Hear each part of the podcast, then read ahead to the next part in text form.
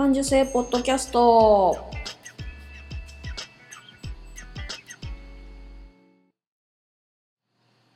子供の頃から感受性が豊かだと言われ続けて大人になったデザイナーまゆが日々気になったことを感受性豊かにお届けする感受性ポッドキャストです。今日も遠くの友達にカセットで声を送るような気軽な気持ちでスタートします。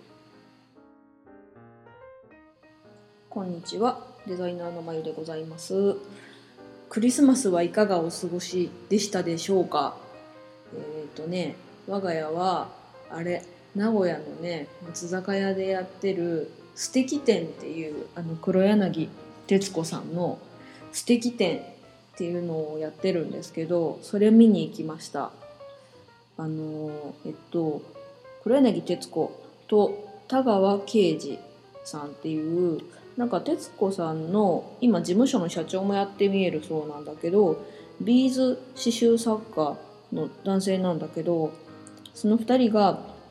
集めた素敵なものっていうのをあの一堂に、えー、展示している展示でもうすごい本当素敵だった。あのなんかね大正時代の着物とかなんかすごい古いビーズの作品とかドレスとかもあってあの目の保養っていうのとなんかチクチクちまちまやってんなっていうこともそういうふうにあの作品として出来上がった時に心にどれだけ響くのかっていうのをものすごく感じさせてくれるあの本当素敵な展示だったんですよね。あの多分他の地域にもこれから巡ると思うし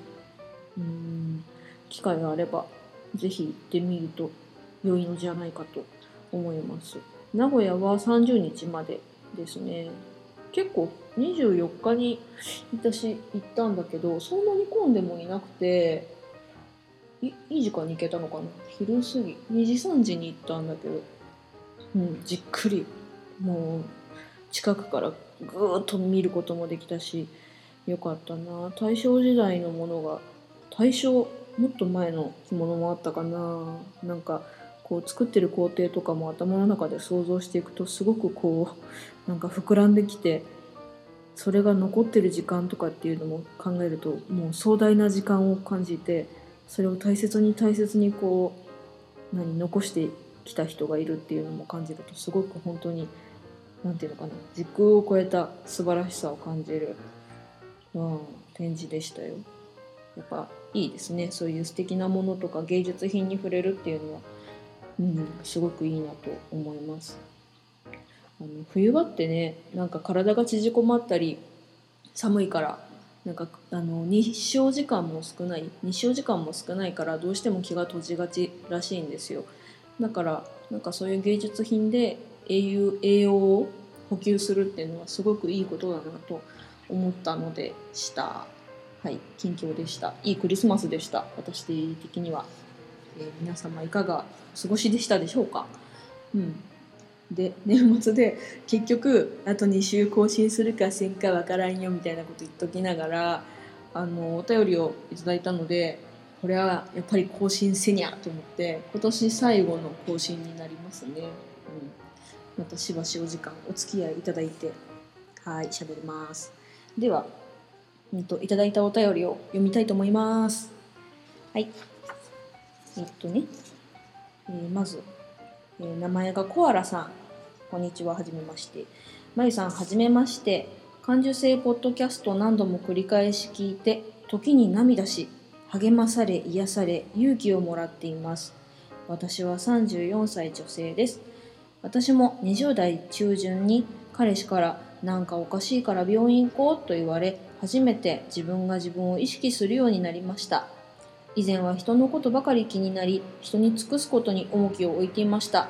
そしてバカなことをやってしまうと自分を責め恥ずかしくなり自分が嫌いで毎日自暴自棄になり感情の起伏が異常で自分でも異常だと思ってるけど止められませんでした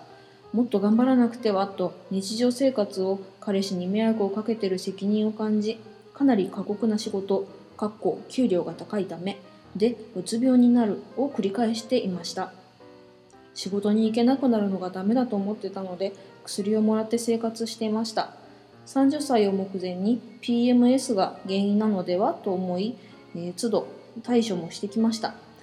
自分に意識を向け始めて10年ほどですがやっと HSP という特性にたどり着き今とても安心しています。どの薬を飲んでも治らない。病院では統合失調症うつ病 PMS などと言われてきましたが実際どれもしっくりこなかったのです。それとカウンセリングを受けた時母親からの愛情が足りないということを言われハッとしました。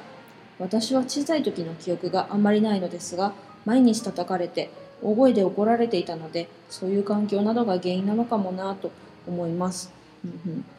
これは後天的ここれは後天的な要素なので HSP とは関係ないかもしれません。自分のことをタラタラとすいません。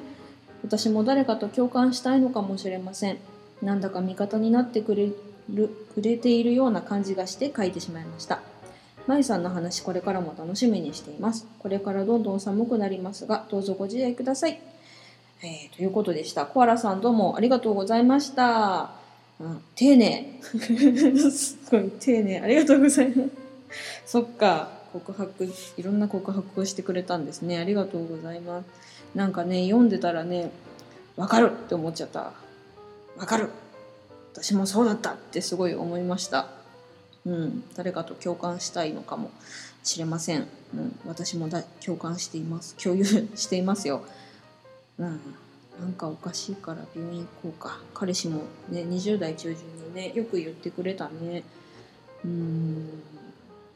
そうね人に尽くすことに重きを置いてバカなことをやってしまうと自分を責めて恥ずかしくなって自分が嫌いで自暴自棄になって、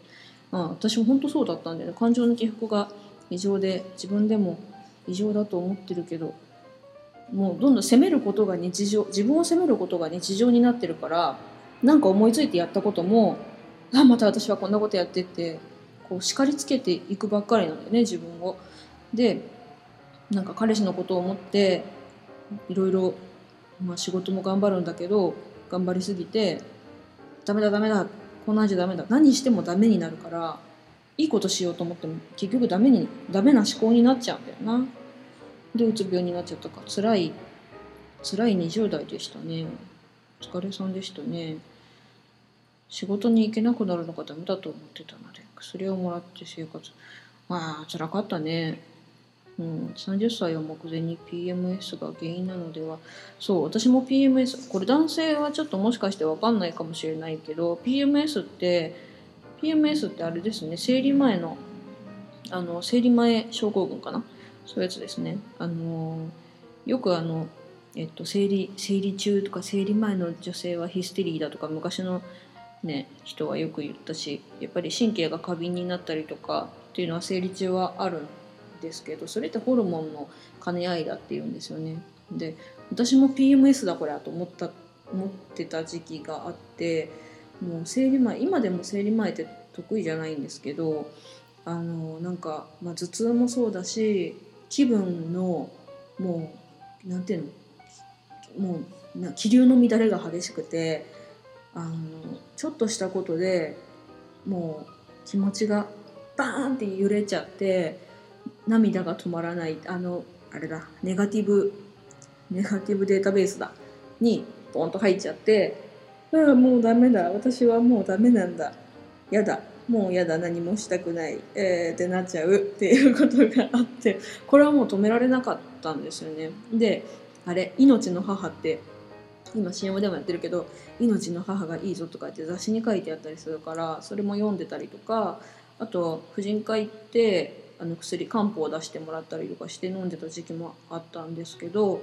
だけどこう漢方を飲んでいても漢方なくなったらなくなる頃にまた病院行かなくちゃいけなくてなんかそれの義務感がしんどくなってで漢方なくなったんだけどあのまだ病院行けてない行けてない行けてなくて遅ればせで病院行ったら怒られるかなっていうのとかなんか使命感が別の方向に行って薬飲んでなくてすいませんみたいなことを先生に言ったらまあでも薬飲んでなくて大丈夫なんだったら別に飲まなくていいんじゃないってその時言われてあそっかと思ってそこからその漢方薬飲まなくなったっていうのもあるんだけどだからなんかうんと本当に今治したいのは何なのかとかうんなんか自分自身のどういう状況かっていうのがその時よよく分かんないんですよね。そういうあの乱れてた時期。多分そのコアラさんが言ってる20代の頃とかは何がいけなくてこうなんで乱れてんのか私は何でこんなにダメだと思うのか何でこんなに悲しいのかっていうのが分からん状態だったんじゃないかな。私はそうでした。うん。そうなんだよね。うん。自分に意識を向け始めて10年ほどですがやっと HSP という特性にたどり着き今とても安心しています。よかったね。ちょっと安心してちょっと穏やかなのかな。今。そうなんだよね。結構頑張ったね。どの薬を飲んでも治らない。病院では統合失調症うつ病 PMS などと言われてきました。ってことは本当いろんな病院行ったんだと思う。うん。大変でしたね。そっかそっか。であとカウンセリングを受けた時母親からの愛情が足りないということを言われてハッとした。うん、で後天的な要素なので HSP とは関係ないかもしれませんって書いてあるんですけど私あの HSP かもしれんって自分のことを思った時に最初に買った本があの長沼睦夫先生の「敏感すぎる自分を好きになれる本」っていう本だったんですけどその本の中にあの書いてあってへえって思ったのがえっとね HSP はトラウマとか愛着障害を、うんと、あトラウマ愛着障害と敏感さには深い関係があるって書いてあって HSP はトラウマを抱え抱えやすいっていうページがあるんですね。うん、でえっとえっとね、HSP の敏感さは繊細な気遣いや慎重な仕事ぶりなどの面で発揮されれば長所になりますところが敏感な気質がマイナスの方向に作用すると小さなことにもくよくよ思い悩んだり必要以上に自分を責め続けたり他人に責められやすくなったりなどといった生きづらさにつながってしまいます。このような生きづらさをさらに助長するのが心が傷つけられた時に生じるトラウマと親から愛情を得られない時に生じる愛着障害の2つです。しかも HSP はその特性ゆえにトラウマを抱えやすく愛愛着障害も起きやすいのです。っていうのが書いてあるんですよ。うんうん、でこうトラウマが HSP を生きづら生きづらくしてしまうっていうことが書いてあってねうんとえっとね愛着障害は HSP 特有の境界線の薄さを助長する。うん、でうんとね、HSP を一層生きづらくしているもう一つの要素として愛着障害というものがあります。愛着とは医学的には親と子の間に結ばれる基本的な信頼関係のことを言います。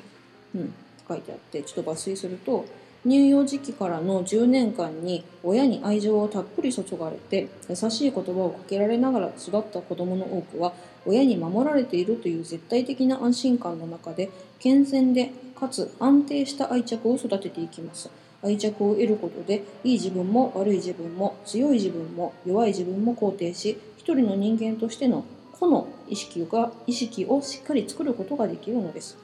ところがこの10歳までの時期に親から愛されてると感じられないまま育つと自分を人から愛される価値のない人間だと思い込んでしまいどうせ自分なんてと自分を過小評価するようになります、うん、っていうことが書いてあるんですよ。だからあの小原さんが言ってるこれは後天的な要素なので HSP とは関係ないかもしれませんって書いてあるけどそうじゃなくて HSP だからこそその子供の時の毎日叩かれて大声で怒られてたっていう辛い記憶それがずっと足かせになってどんないいことをしても私は毎日こう怒られる存在なんだ私がやることは大したことがないんだってちょっとマイナスに思っちゃうのが癖になっちゃったのかなっていうような気がするんですよね。なんかねその辺もわからんでもない。うんね、だけど今もうちょっといい感じになってきたって書いてあるから、うん、もうあのちっちゃい時のことは変えられないしそれも自分を作っているあの要素なんだなって思ってそのちっちゃかった時の辛かった記憶っていう辛かった自分、まあ、つらちっちゃちっちゃい辛い思いをしたココアラちゃんを自分の心の中で慰めてやるなんかあの時あんなことして怒られたとか多分あるとしたらそうだね辛かったねでもこうしたかったんだよねとかなんか何お母さんのお手伝いしたかったんだよねわかるわかるって自分であの自分を褒めてあげるとか認めてあげるっていうことをすることなんだろうなって思います。そうしていくうちにいきなりはいっぱいは変わんないかもしれないけどちょこっとずつちょこっとずつ変わってくると思うしまたいい人にあの、まあ、この20代の時の彼氏と今一緒にいる人一緒か分かんないけどいい人にどんどん巡り合っていくし意識が変わってくると見える景色も変わってくると思うしね。うん、あのえっ、と誰かと共有したいのかもしれませんって言ってあの私にお手紙を書いてくれたことすごく嬉しいです。コアラさんありがとうございます。寒くなりますよね。どうぞご自愛ください。私からも言わせてもらおうと思います。で今日はもう一つあのえっとメールいただいてるので、その2に続いて、へへ、一人一人進行だけどその2に行っちゃうぜ。いきます。